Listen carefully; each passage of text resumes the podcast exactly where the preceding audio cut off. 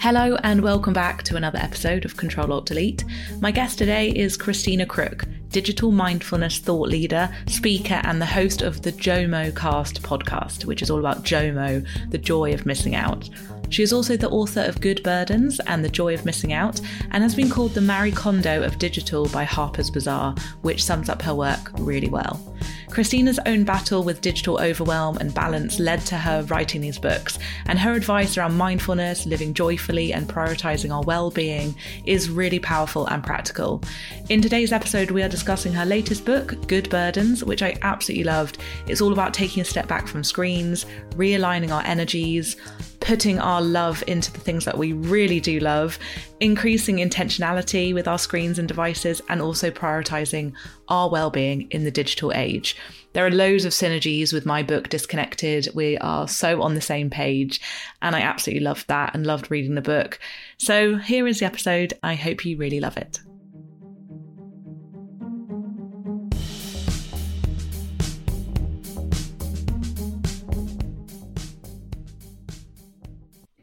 So I think we should kick off with the title of the book. And I will say before I do that the subtitle is How to Live Joyfully in the Digital Age, which just felt so, you know, on a par with what, what I've been talking about as well. And there's, yeah, a sense of being a kindred spirit to you with this book. So I just loved it. But the title is Good Burdens. And I just thought we could kick off with you describing what that is and what that means and where it came from, from one of your lovely wise friends as well. And um, we can take it from there. Absolutely. So burdens have quite a negative connotation. I think we were all feel overburdened right now, and so I'm really glad that you're starting um, with this with the definition of what good burdens are. So good burdens actually um, is a term that was coined by a philosopher of technology named Dr. Albert Borgmann. He's a professor emeritus at the University of Montana, now well into his 80s. Um, but he he came up with this term um, in his book technology in the shape of contemporary life. And you know we think back like 30 40 years ago what the shape of contemporary life was at that time right? That's pre cell phones pre internet pre all the things. But already then noticing the ways in which technology was promising us you know convenience and control and comfort and all the things that we're um, delighted by uh, each and every day. But he focused, and the idea with Good Burdens is that there's certain activities that once you get across a certain threshold of effort, the burden of them disappears and they become a joy.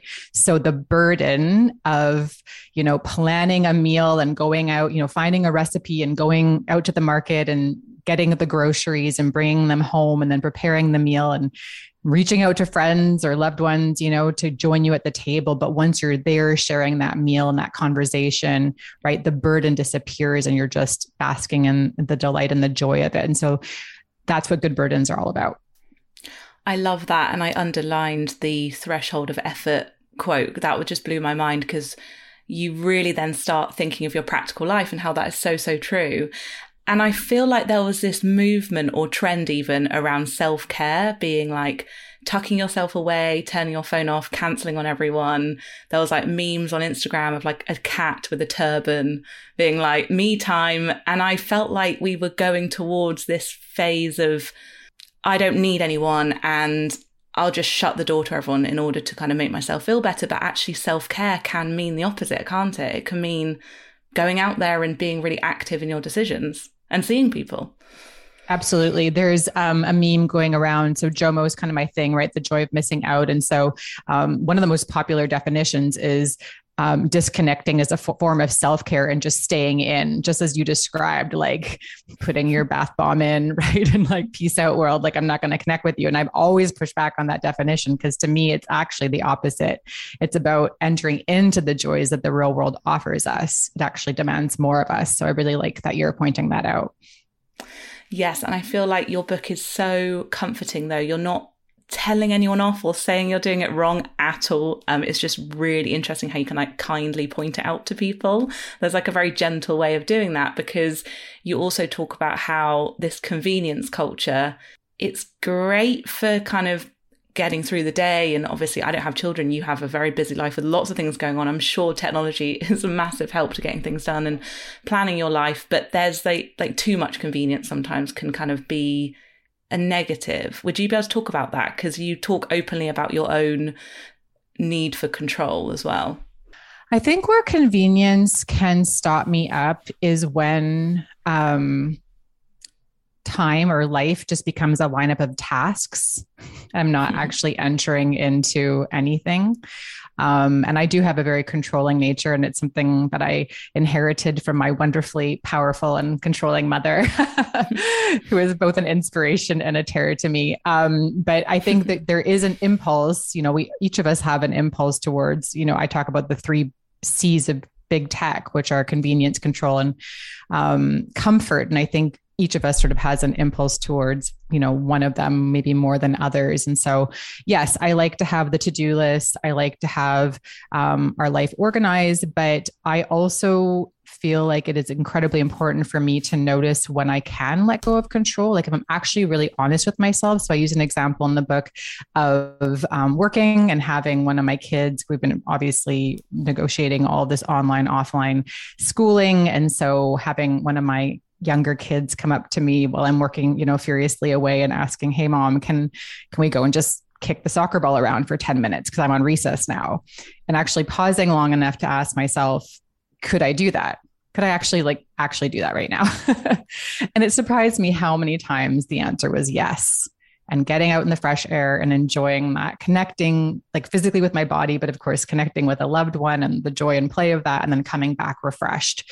Um, so I think those are the moments where we need to sort of stop and look at the shape of our days and see where those joyful interruptions can be found.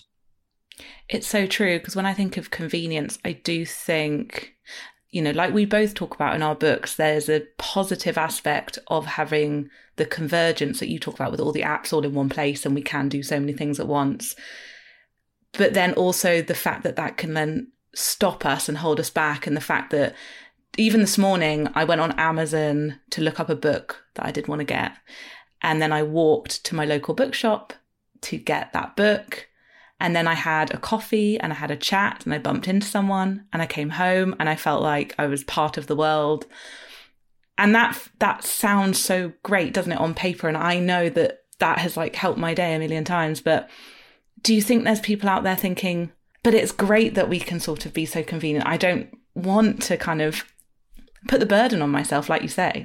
I mean, what Albert Borgmann will write about is how lifting any burden right? There is a cost, right? Whenever you replace one thing with another, there is a cost, right, to that. And so choosing for you to choose not to purchase from our friend Jeff Bezos and walk to the local bookstore and buy from Susan Miller or whoever you know that person is, right? There is a cost. There's a cost in terms of time, um, what you could have been doing with that time instead. And so that's where I love that you're really calling people to reconnect in your book to you know what brought them alive as kids and what brings them alive in their own lives and really weighing those cost benefits out. Is it the burden right of getting up out of my chair for 45 minutes to go out in the world? Is that um is that trade-off the right trade-off for me? Because it is really mm-hmm. personal. Um, all of these sort of um, you know, digital detox. And of course, you don't write about that. I don't write about that. That's not the approach I'm taking, right? All of those sort of baseline, like you're just going to solve the technology problem by like disconnecting X amount of time. Like these answers, those are not the answers mm-hmm. because we're going to live with technology for the rest of our lives. So we really do need to find a way to live joyfully with it.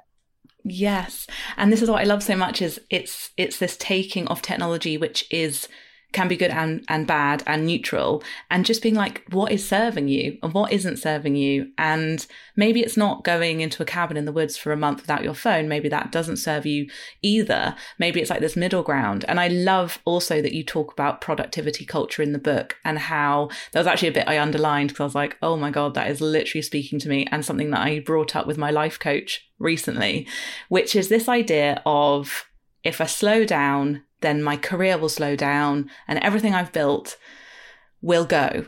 And what I love about your book as well is that you're you're sort of really telling us in a very realistic way that a lot of these fears, when you actually see you like paint a picture of what they are, they sound slightly ridiculous. Like the idea of our joy being taken from us. I think that's a huge thing for people. So, would you be able to talk a little bit about that? How we can look at these things that we're like panicking about because our phones have made us panic when actually mm-hmm. we can mm-hmm. kind of just take that space. Yeah. Um, a huge realization for me was actually in an interview that someone did with me, and you'll remember this from the book, Emma. Um, and someone asked me, a, I, I, I just answered an honest, a question honestly in an interview. And what I re- heard myself say to this person was all of the best things that have happened in my career and, and in my life had nothing to do with me controlling them. And it just kind of shocked me like, whoa, it's true. Like the times when I've been like really true to myself. Like my whole career in this field of digital well-being started with this weird impulse to ditch the internet for a chunk of time and instead write a letter on a typewriter every day and mail it to a friend is like a kind of weird experiment.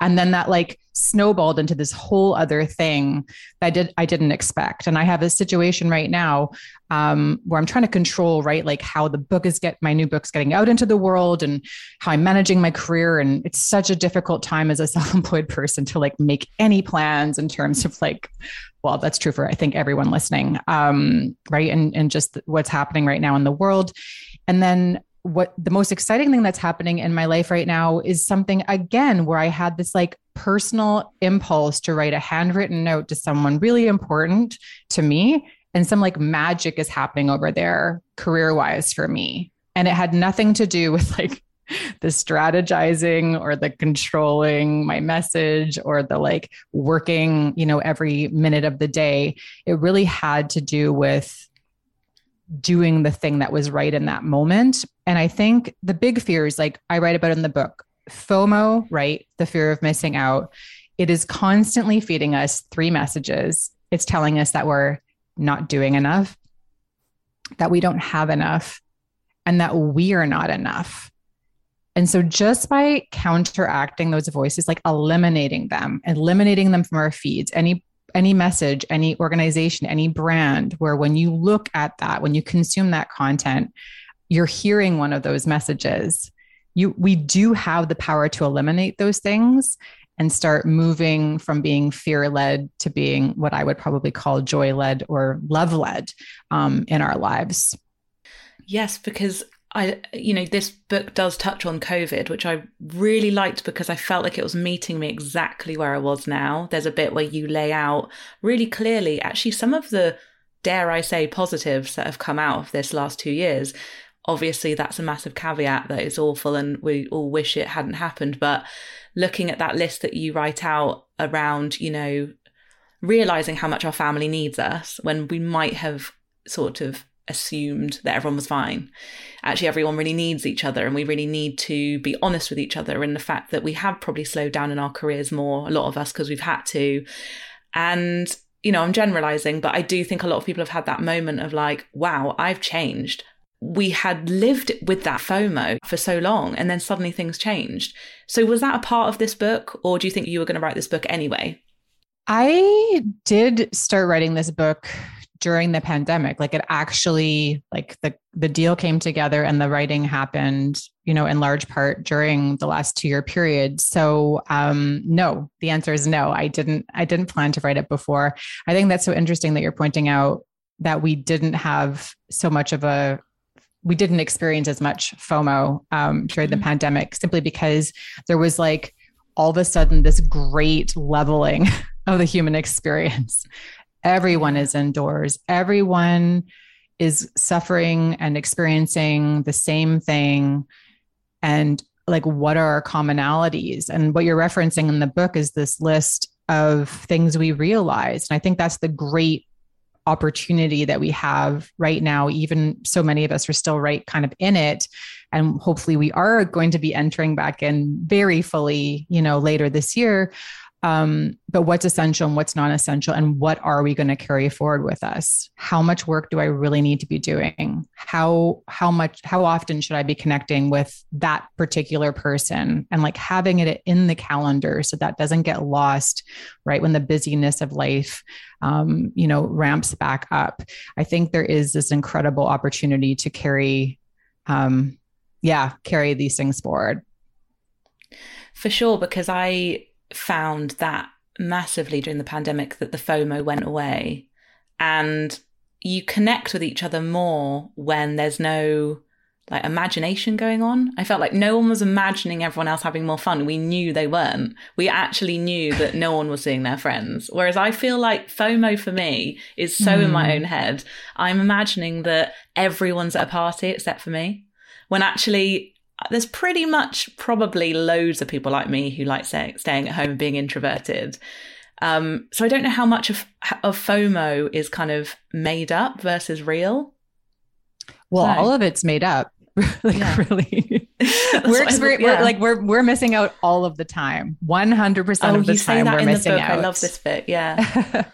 we're missing out all the time. And I love, I just wrote it down. The imagining went away because that is what it is. It is the imagining. It's imagining that people are having. Yes, maybe you're missing out missing out on going to that party, but you're probably imagining that party to be much better than it really is. And also the facts around loneliness really jumped out to me in this book. I think there's a statistic around I don't have it open, but that most people have got like one person that they can count on, if that. And suddenly I had this feeling of gratitude because I was thinking, well, I can count on like two hands, you know, people that really mattered to me, which I always thought wasn't that many. And then you think, okay, th- th- I really am living in a in a in a strange um, fantasy world if I'm not realizing what I have. Yeah, the yeah the stat is from the American Sociological Association, and yeah, the stat is that most people have one confidant if they're lucky. It's not even it's not 100% you know it's like if you've got one you're doing really really well. And that ties back into the grant study which i write about um, the harvard grant study which is the longest longitudinal study of human flourishing in history. And basically their great finding is was that the greatest indicator of health and happiness is warm relationships. Having a couple of key warm relationships in your life is is the core indicator for like financial success, emotional flourishing, right? All of these different parts of our lives come back to those warm relationships. So if you have a 10, Emma, you're like golden. That's what I really like about the book is it's making people feel okay and and more than okay actually like you've kind of you've got this and also I think sometimes when I read books that are practical, I feel quite overwhelmed. Whereas when I was reading your book, even that, which is like, hey, focus on your warm relationships and everything else will figure it figure it out, was just like, oh, I can do that. You know, that's really it's practical, but in a way that's not really scary. it's just like focus on this one thing and you'll be okay. I'm so glad. I the last thing I want to do, and that's true of any of my work. Um, the last thing I want to do is for it to be another thing on the to-do list. I really like want to defeat the object. it would defeat yeah. the object of the whole thing, right? None of us have margin, and it's primarily our digital lives that have stolen any margin that we have. And so for me, really, it is an orientation towards what gives life, being attentive to that and nurturing those things. And that is really achievable. And I'm so glad that that came through in the reading of the book.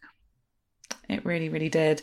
Before I move on to my next question, actually, I just wanted to read out this bit that I've um, bookmarked because this isn't like a guilt trippy bit, by the way, of anyone listening who's like, oh, you're on your phone too much. But it really stood out to me, like the amount of time our technology is kind of taking from us. And I, and I point this out in Disconnected because I'm like, I know our screen time is really bad at the moment, and it's fine if it is because life is hard. But these, this really just made me think. I actually wrote "Oh God" into the book.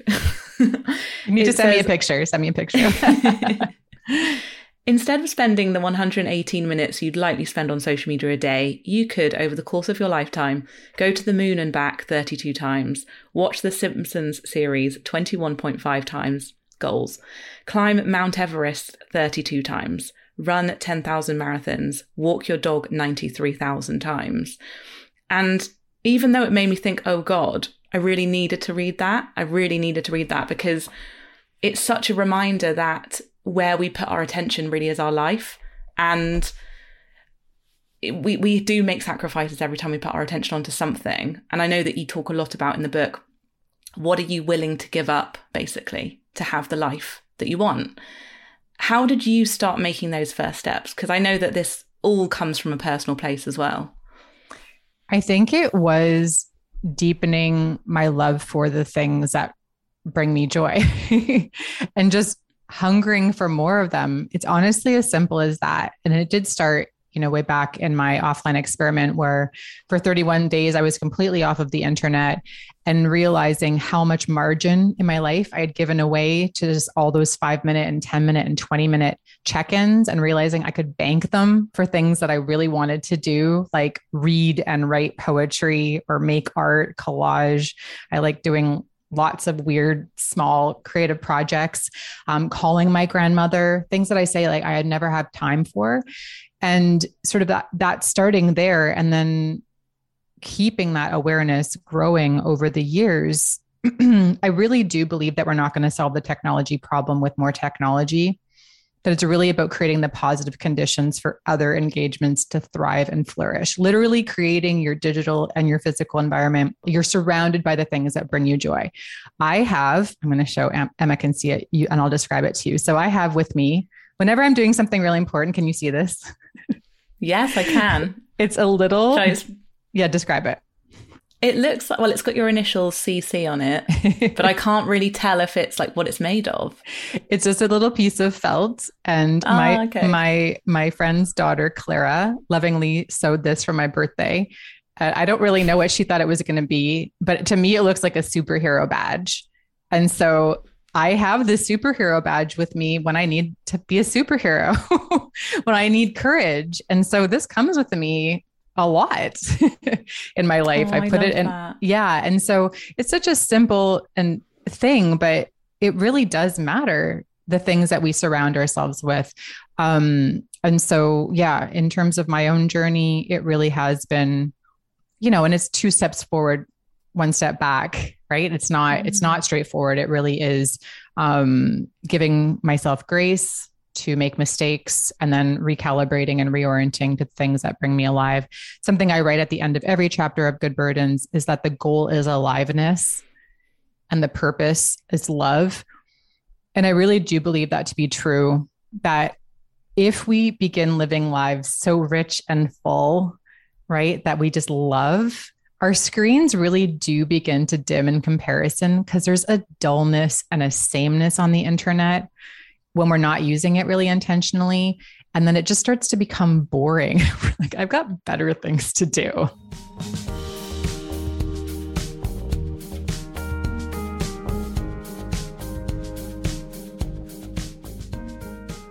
Wow. I love that because you talk about the badge in the book and oh, now oh, yeah. I got to see it. I did. So, for anyone who is really curious about that, because I know you don't talk necessarily about the 31 days offline in this book. I don't know if you talk about it in your other book, which I do need to read. What did you learn from that? I mean, what was like some of the really standout moments? Because I've never done it. I am super curious in what that would be like. Because I've taken breaks before and I found that I will I will go back on Twitter after having a bit of a break, and it will be like a, a highway. It will be like a motorway of cars and I will feel so overwhelmed and I would think, wow, that was something that I got used to and now I'm not used to it. It's freaking me out. right. Yeah, that's such a good way of putting it. Um so that's I write about the experiment in my first book The Joy of Missing Out and the biggest thing I found after the sort of like classic detox days of like ner- nervous twitches like I want to go and like fix my blog or like you know, check an email or whatever. You can't do those things. Um, was just the quietness of mind I had. it just felt so quiet. And I just had this clarity, like just things were clear. You write about it a lot in Disconnected about knowing our true desires, knowing our what our true loves, like the things like not being influenced, right? Being influenced only by our own knowing our, our, own desires. And so that really is what happened online. I had a clarity of mind. And what I mean by that is I had a clarity of what my own mind was, what my own thoughts were, what my own creativity was. I wasn't questioning whether the thought I had was actually someone else's thought that I had read somewhere, but I had forgotten it was somehow in my subconscious. I was like probably going to like, you know, plagiarize them because I'd heard it somewhere. I didn't have any of those fears. I knew that those thoughts were my own. And it also just made it really easy to spend time locally um because i didn't really i didn't have anything to connect to beyond what i could see and touch.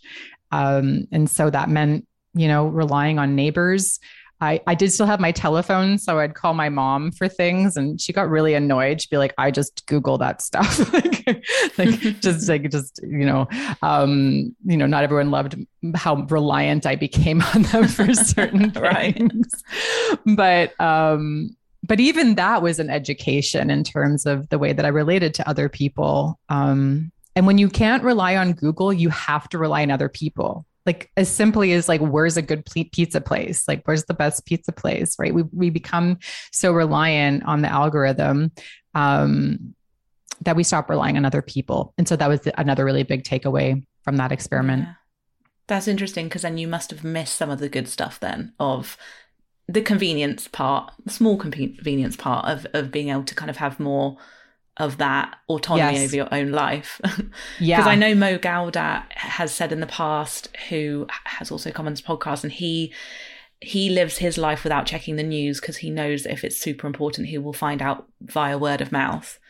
And then I kind of thought in my head, if everyone does that, no one will ever know any news. But I do love, I do love that because I think we could all read it less. Mm-hmm. Yeah, no, absolutely. I'm, I'm quite similar to him in that. And that is actually what happened to me during that offline experiment. I would go into the coffee shop and the big stories, everyone was talking about them. I didn't miss mm-hmm. out, or you could just ask, right? Yes. So, yes. That happened to me once actually when I was taking a bit of a news detox and then I went into a cafe and the guy working behind the bar was like making me a coffee and he was like, Can you believe XX has just happened? And I just, and it, and it, you know, it was kind of, that moment of oh i really can't escape this even if i want to and i it's quite nice to get it from a, another human being. But um, so how did you reintegrate yourself back into the online world once you kind of knew all of this stuff about yourself? Because I'm guessing you wanted to maintain some of that as well. Mm-hmm. I mean, it was very gradual, sort of like a water fast. You know, you don't want to like gorge on food right away. You literally make yourself sick. And so it was. Um, I think the first thing I went back to was email, and I just started calling my list. And you talk about it in disconnected too, right? Calling my list of newsletters and just content coming in there that had accumulated over many, many years. And then it was, yeah, I gradually brought other things in. One thing I did miss was email. I was doing quite a bit of freelance writing at the time, and I had two um, essays I had to file that month, and I hadn't got them done before I started my experiment. So I had to actually save them onto, if you can even remember what these are, a USB stick and mail them in the post.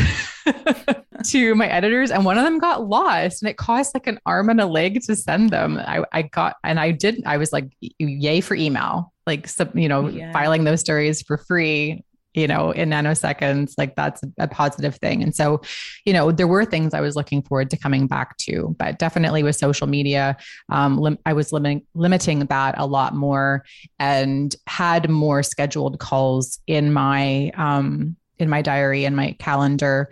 And one of them like not to you know make this you know very doom and gloomy but a, a, real thing and i write about it in the joy of missing out is the fact that i prioritize calling my grandmother who is very close to during my offline experiment I had some wonderful conversations with her um, in that period and she died later that year. And i just and it still gets me.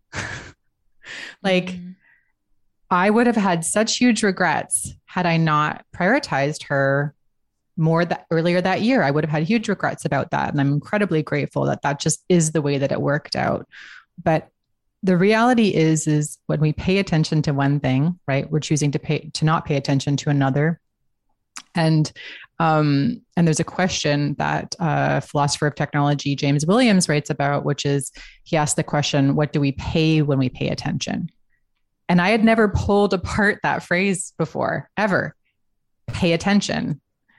But we really are paying. And he goes so far as to say that we are paying with all of the lives we could have lived. Wow. Wow. Right? Yes. Mm-hmm. Mm-hmm. That is really, really powerful. And I guess with this whole topic and and the fact and when you look into the research of why we are so much so addicted to our phones i mean what was re- what really stood out to me was this i this fact that so many of us are numbing ourselves with our phones. Like it like any other substance it's like you have a glass of wine and life doesn't feel as full on. You scroll through your phone enough times you can feel that like numbing that like dull feeling of like oh i've kind of blocked out my real feelings by binging or gorging on something Mm. And I think what you just described is like so real and so special. I'm so glad you got to do that. And I feel like a lot of us are fearing what we would have to look at in the eye if we weren't numbing ourselves. Because the reality is, you know, not to sound morbid, but, you know, the people that we love are not going to be here forever. That's like a really, that's a hard thing to stomach unless you put down your phone and really have a think about that. And the easy option is to not think about that. Absolutely. Absolutely. Um, but your book reminds us of all of this stuff. So. and really, I think where Good Burdens came from, yes, it came from, you know, originally, um, you know, encountering the work of Albert Borgmann, but it actually came out of um, an interview that I did with Dr. Ellen Langer at Harvard. Um, she sort of popularized the study of mindfulness. And she was talking to me about her definition of mindfulness, which is simply, and I love that it's so simple, it's actively noticing new things. And something unlocked for me when I was talking to her, when I was, because I'm all about joy, right? In the study of joy, that there was something around joy that required our attention and our effort. And that we needed to notice what those things were and we needed to nurture them. And so for me, that's what good burdens are all about is noticing and nurturing the things that bring us alive and bring us joy. And they may be online and they might not be online, but we need to be attentive to those things. And you're right, it does hurt a bit. And mm-hmm. it is scary to share our joys with other people because we have this weird fear that if we share them, they're going to like somehow be taken away from us or like someone's going to shame us for them. But the truth is, is like, I don't know if maybe it's not true for everyone, but when I see people like even you, Emma, like, I love your style. Your style is amazing. And like when I see that, it makes me like want to pursue more of my own style, more of my own joy in the world. And so the idea that it's going to somehow be taken away from us or that it's scary to begin examining these things, I think we need to confront those, confront that and say, is that really true? Coming back to the fear thing, right? Like, why do I have a fear about that? Do I really need to fear it? But it's true about the infectious energy of someone else's joy because, and this is where it kind of confuses me slightly with why we are all so living in FOMO and fear when actually when I read your joys, because in the book you you inspire the reader to write their 100 joys, and reading your joys made me want to write my joys down, and even reading your book made me excited to write my book today. So I don't really understand sometimes why we we we struggle with other people's like achievements on the internet when actually I want people to do well, but I still live in FOMO sometimes. So like uh, you know, you maybe don't have an answer on this, but it's just kind of interesting how they're like jarring with each other. That's a really good point. I don't have an answer for that. I don't have an answer for why there's some days where I can just like bless others and their success, and there's other days where I just cannot. It all diminishes, I think, when you do lean into your joy. And I know full I, know as a fact that the more I'm just doing my thing, I can then be happier for others. And I think you can tell when someone's happy in their own career and sort of just staying in their lane and like just wanting to celebrate others, which I really love. Um, I just wanted to say, because for the people listening to this episode, I find it really cool that you're called the Marie Kondo of digital, which I know is like people love to put that in a headline when they talk about you. But where did that come from? And do you like that analogy? Obviously, it's a great thing, but where did that come from? It, it, emerged in an article. I think it's the idea, right? being known for joy. And so the idea of sparking joy in your digital life leads to Spark Joy, which is Marie Kondo. I mean, I feel really honored by it. I think Marie Kondo is brilliant. I think the idea of examining each part of our digital life and asking ourselves, does this spark joy? And you write about it, that exact thing in Disconnected. I noticed that right away. Um, is a fantastic way to approach it. Uh, I do slightly more complicated versions where I ask, you know, when you go through your social media feeds, asking, does this bring me joy? Is this important? Do I want to bring this with me, you know, forward into the world? But just simply asking, does this spark joy is a lot simpler. So I know I, I like it. Um, I'm going to I'm probably going to lean a little bit more into it. I want to honor her and her yeah, work. And yes. so not steal, steal away from that, but no, no, I like it. It's good. I really like it. And I really like the fact that you kind of know what you're getting with that because this book really is helping people unpick their intentional relationship with the internet, or at least turn it into an intentional one. Because something I also loved, which I know I'm going to actually practically take on now, is what is life giving and what is life taking. This idea of like what's draining you and what's giving you energy. And I wrote recently about spoon theory in my newsletter, which is like the idea of having a certain number of spoons every day. And it was someone with a chronic illness actually came up with this terminology of if you're if you've got a chronic illness you might have 3 spoons whereas if you're someone with full health you might have 12 spoons. But everything takes a spoon. So like if i went to a party tonight that would take 2 spoons i reckon cuz that would drain me quite a lot. And then if i went for a coffee tomorrow morning with my best friend i would get those 2 spoons back. Mm. and it's sort of this idea of like energy exchange essentially.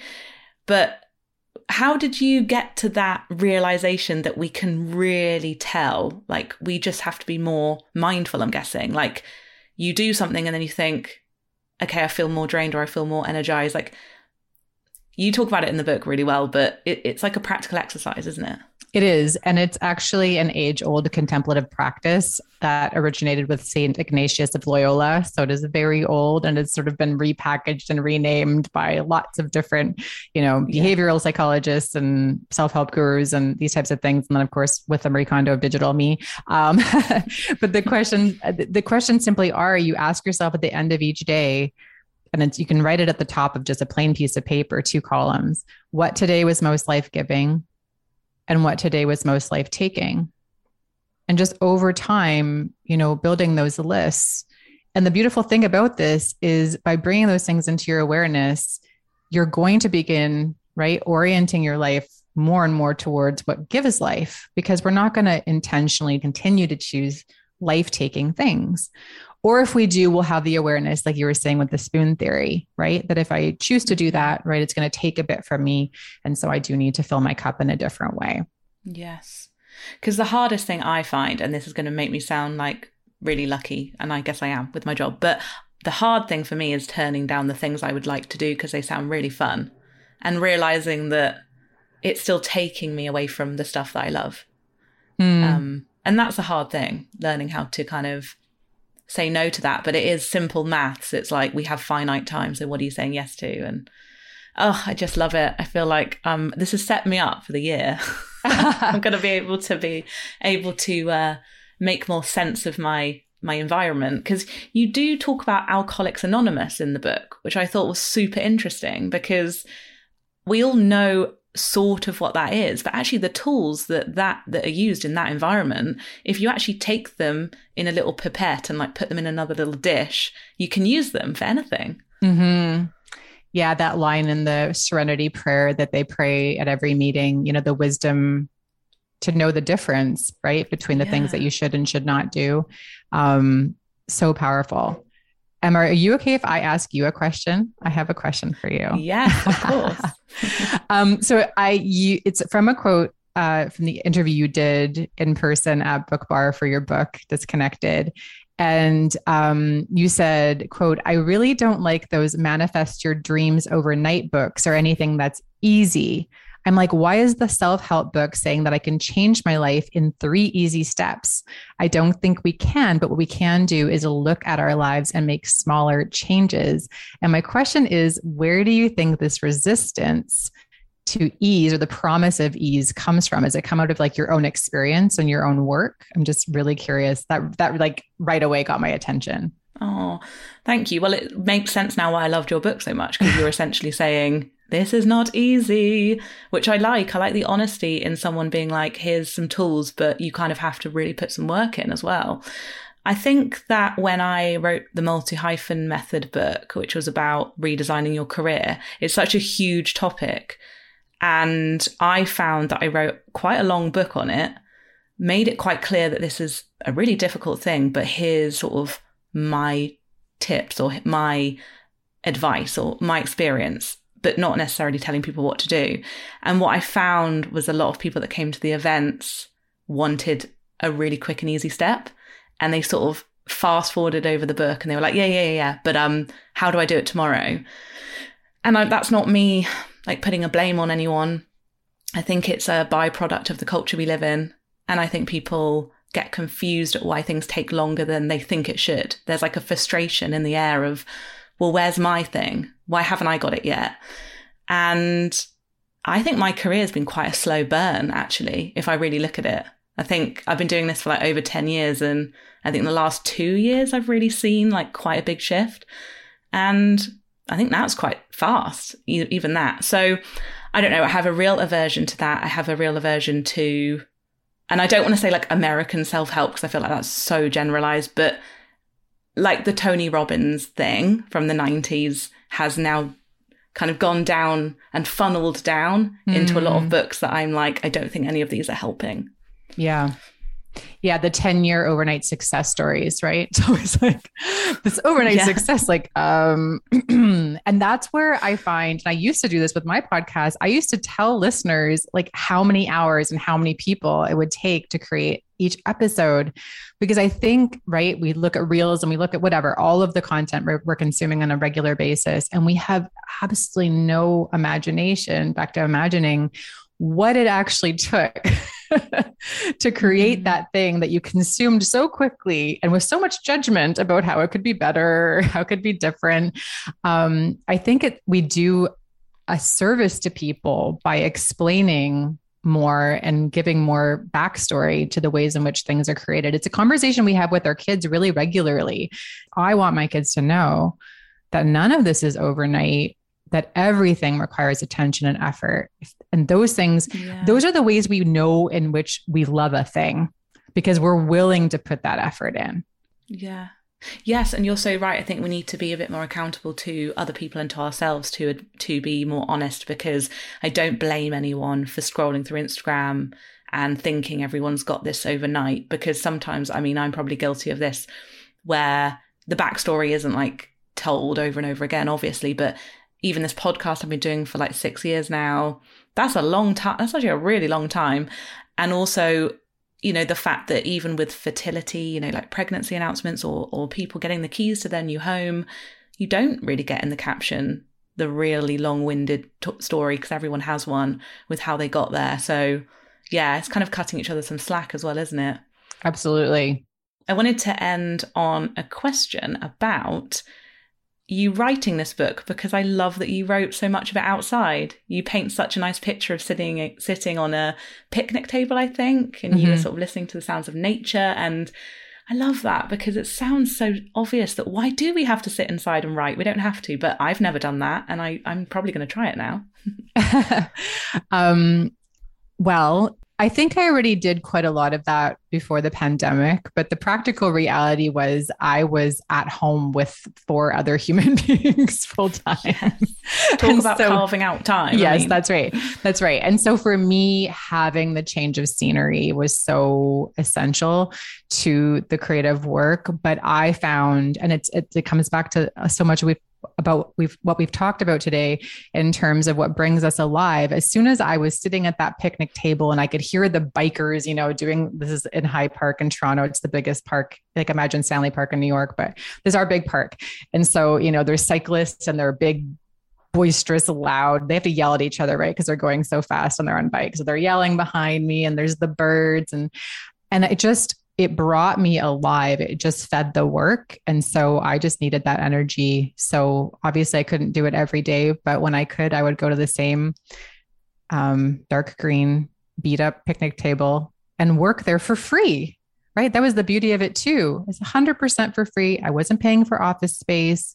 This is the gift of, you know, the city that I live in, the country I live in, um, to be able to use that space. And it connected me to the wider world. And it did sort of help me take these divergent thoughts and weave them into a whole. And I think when we're in the real world, um, it allows us more easily to do that because we do more easily see that we're part of a whole. And you write about that a lot in Disconnected about being part of a community um, and the ways in which our choices impact others. And so that was more easily for me, easy for me to see out in the world.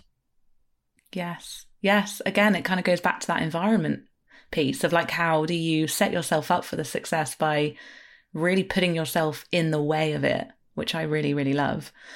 Well, thank you so much. I, I had so much to ask you, so I feel like I've crammed it all in to this episode. But hopefully, we can do more things together and talk more about these topics because we're both just so passionate about them. And it's really, it really is infectious, this book. I think that it's going to help so, so many people. And it's really beautifully written as well. There's so many stories in there and anecdotes and you get a real flavor of a very full life that you live. And I, yeah, just want to say thank you for it. And thank you so much for this conversation. Thanks so much, Emma. This was amazing. Thank you.